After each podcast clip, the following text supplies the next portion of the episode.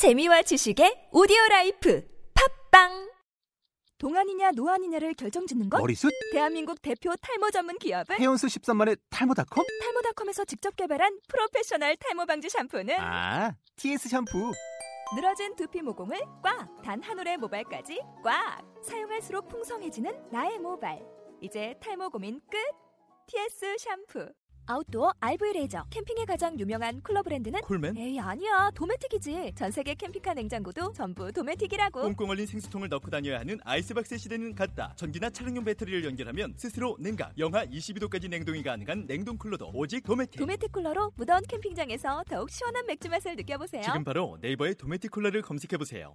서울미고 공식 팟캐스트 샤이니 아티스트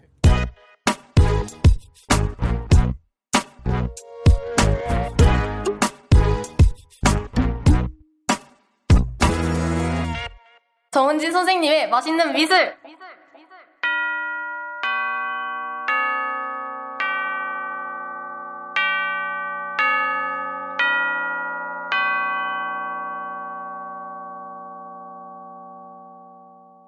네 정은진 선생님과 함께하는 맛있는 미술 과연 미술이 맛있는 것인가 를 계속해서 논하고 있습니다 정은진 선생님 나오셨습니다 안녕하세요 네, 안녕하세요. 네, 저희가 벌써 다섯 번째 시간인데요 어. 요즘에 그 7월이 이제 중순을 향하고 있고요 중순을 네. 넘었나요 매우 네. 덥습니다 어, 진짜 못 살 것 같아요. 너무 더워서 어떡하죠? 땀이 아주 그냥 삐질삐질 나는데 네. 저희가 지금 녹음을 하고 있는 이곳 서울미술고등학교 여기가 여기가 그 회의실인가요? 네. 네, 상당히 시원합니다. 여기는 시원하죠. 바깥에 나가기가 참 싫은데 오늘 저희는 이곳에서 듣고 계신 청취자분들을 위해서 또 맛있는 미술 전해드리도록 하겠습니다. 네. 별일 없으셨죠? 그냥 바빴어요. 바빴다. 네. 바쁜 마음 가지고 오늘도 열심히 또 준비하신 이야기 전해드리도록 하겠습니다. 네. 자, 오늘은 어떤 이야기 전해주시나요? 어, 먼저 그 저번 시간에 무엇을 배웠는지 먼저 짚고 넘어갈게요. 지난 시간에 네. 저희가 뭐 했죠? 가물가물합니다. 그렇죠. 네. 저번 시간에 이집트 미술에 대해서 이제 배웠는데 네. 이집트는 매우 엄격하고 예. 그리고 파라오의 절대 왕정에 이제 부합하는 제작적 비례에 대해서 이제 설명을 했었어요. 네, 기억나시나요? 그렇죠. 아, 기억 안 나고요. 가물가물하긴 한데 어떤 말씀 하셨는지는 살짝 네. 나네요.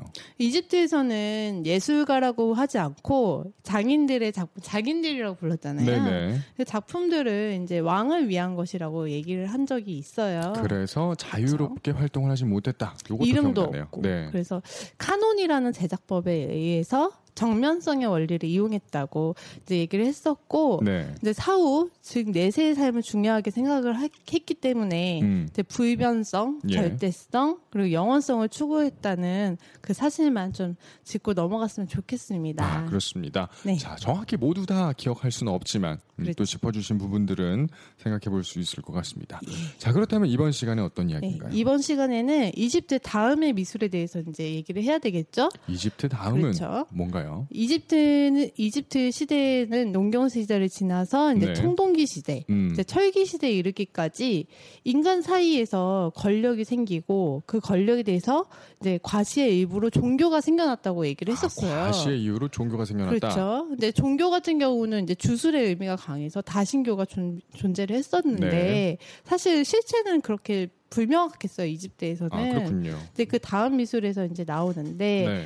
하지만 이제 이집트는 영원한 거를 꿈꿨지만 네. 영원하지 않았잖아요. 그건 뭐 사실이죠. 그렇죠. 예. 이제 이집트 왕국이 이제 불멸이 아닌 자연의 섭리에 따라서 영원한 시대 속에 사라졌는데 네. 고대 이집트는 BC 약 520년 경에 네. 페르시아 왕국에 의해서 멸망이 됐어요. 멸망. 예. 그래서 그러나 이제 예술에 있어서만은 영향은 계속 이어갑니다. 네. 지금까지도 계속해서 영향을 미치고 있다라고 그렇죠. 해도 과언이 아니죠. 이 그런 말 아- 있잖아요. 인생은 유한하지만 예술은 영원하다. 아, 예, 그런 말 네. 정말 많이 그렇죠. 이집트 말이죠. 이집트는 왕국은 유한하, 유한하지만 예. 예술은 영원한 것 같아요. 아, 그렇습니다. 그렇죠. 이제 우리 고대 이집트 미술 양식이 네. 이제 그 다음 시대 고대 그리스 예술 양식에 어떻게 조금씩 영향을 주었는지 사- 음. 여러분들은 그걸 좀 기억을 했으면 좋겠어요. 그렇다면 말씀해 주신 것 들을 오늘은 좀 풀어서 이야기를 해 주시는 그렇죠. 건가요? 이제 다시 이제 그 이집 그리스 미술 이전 이제 얘기를 하기 전에 네네. 이제 역사로 들어가서 음.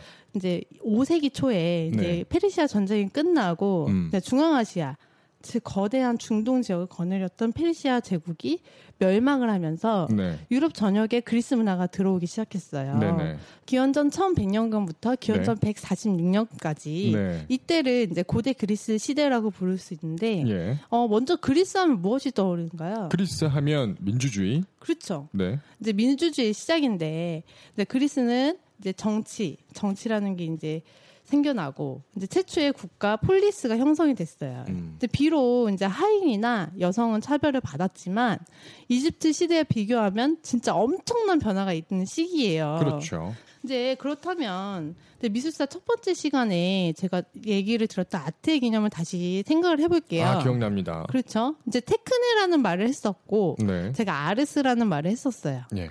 근데 아르스는 그리스에서 원이 시작됐다고 했죠. 그렇죠. 근데 그 아르스라는 말이 결국 오늘날의 아트와 일맥상통한 개념이라고 알, 알고 넘어갔으면 좋겠어요. 알겠습니다. 어 그러면 이제 그리스 하면 또 무엇이 생각나나요? 그리스 하면 뭐또이 유구한 역사, 그럼 역사라 하면 남은 기록물들이 많다는 거겠죠? 그렇죠. 이제 그리스를 가보면요. 곳곳에 유적물들이 되게 많아요. 예. 근데 그리스가 아니라 이제 유럽이겠죠. 음. 이제 아테나에 위치하고 있는 특히 파르테논 신전이 있는데 네. 이와 같은 신전인 또 엘릭테움이라는 신전이 있어요. 근데 그뿐만이 아니라 또 신전이 몇 개 이제 터가 있는데 네. 이제 그런 거를 생각을 해보시면 신전, 신전하면 또 신이 떠오르죠. 그 신전은 뭐 그렇죠. 신을 기리기 위한 장소니까 그렇죠. 그렇죠. 근데 그 신전에 또 가까이서 보면은 조각들이 음. 이제 남아 있어요. 엄청난 또 그런 그렇죠. 건물이죠. 네. 네. 그러면은 이제 이 그리스 하면 또 대표적인 거는 신화 아니겠어요? 아무래도 신화, 그리스 신화, 그렇죠. 로마 신화. 그렇죠. 그리스 로마 신화라고 네. 하잖아요. 네. 근데 이집트에서는 다신교라고 했었는데 이제 벽화라든지 이제 사후 세계만 볼 수 있었는데 이제 그리스 하면은 엄청 구체적이에요. 음. 그 조각물들로 이제 그걸 알 수가 있는데 네. 몸짓이라든지 표정, 근육의 표현, 네. 이목구비 같은 감정들 그게 다 모든 이상적인 인간의 모습과 매우 흡사해요. 음. 근데 이게 바로 신화의 영향을 받았다는 증거입니다. 아, 그렇군요. 그렇죠. 이제 그리스 신화에서 보면은 현재에도 영화나 문화 회화 등에서 많은 모티브로 이용될 정도로 네. 인간의 감정과 욕망을 리얼하게 조각에 도 담고 있어요. 정말 오랜 시간이 그렇죠. 지났음에도 불구하고 그 영향력을 미치고 있다 정도로 표현하는 것보다 그렇죠. 아주 계속해서 이어가고 있다라는 네. 게더 맞는 것 같습니다. 그리스에서는 이제 회화보다는 네. 이제 아까 말씀드린 대로 조각이 음. 특히 발달이 됐는데 네. 그 중에서도 헬레니즘 시기라고 음. 이제 조각들이 매우 아름답고 네. 이상적이고 네. 그리고 일반적으로 우리가 많이 알고 있는 조각물들이 이 시기에 만들어졌어요. 또 그리고 그 조각물들이 굉장히 컸죠. 엄청 컸죠. 네. 그리고 이제 실제로 보면은 네. 뭐 이렇게 어색함이 없어요. 큰데도. 음, 근데 음. 그거는 다음 시간에 이제 살짝 얘기를 드릴 아, 거고. 다음 시간 예고도 네, 나오네요. 이제 근데 조각물들의 종류에 대해서 혹시 잘 알고 계시나요? 조각물들의 종류다. 저는 좀 네. 미술 전공한 사람이 아니기 때문에 그 뭐가 있을까요? 머리만 드러난 것이 있을 테고 가슴만 드러난 것이 있을 음. 테고 뭐 이러한 형태로도 종류를 나눌 수 있고요.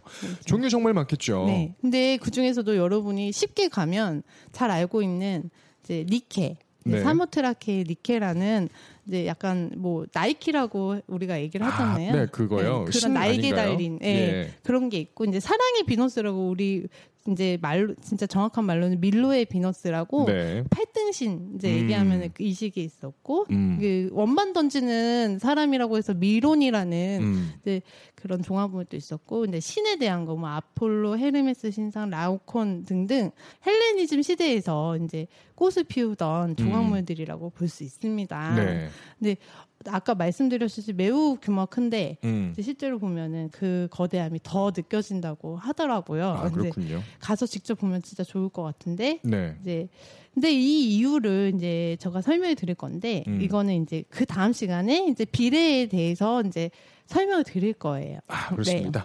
정은지 선생님과 함께하는 맛있는 미술 오늘 다섯 번째 시간이었고요. 네. 이야기를 쭉 듣다 보니까 또 마칠 시간인 것 같습니다. 네. 자, 오늘 이집트 얘기서부터 해서 그리스까지 이야기를 살짝 나눠봤는데요. 네. 다음 시간에도 음, 좀 전에 말씀하셨던 것처럼 그리스에 대해서 조금 더 이야기를 나누는 시간 가질 것 같은데 맞나요? 오늘은 되게 크게 설명을 드렸다고 하면 네. 다음 시간에는 이제 미술 조각품에 대한 구체적인 특징 음. 그리고 어떤 관점 그리고 비례에 대한 이야기로 돌아오겠습니다. 알겠습니다. 그러면 네. 다음 시간도 이 시간 다시 뵙도록 하겠습니다. 네. 준비하시느라 고생 많으셨습니다. 네, 감사합니다. 안녕.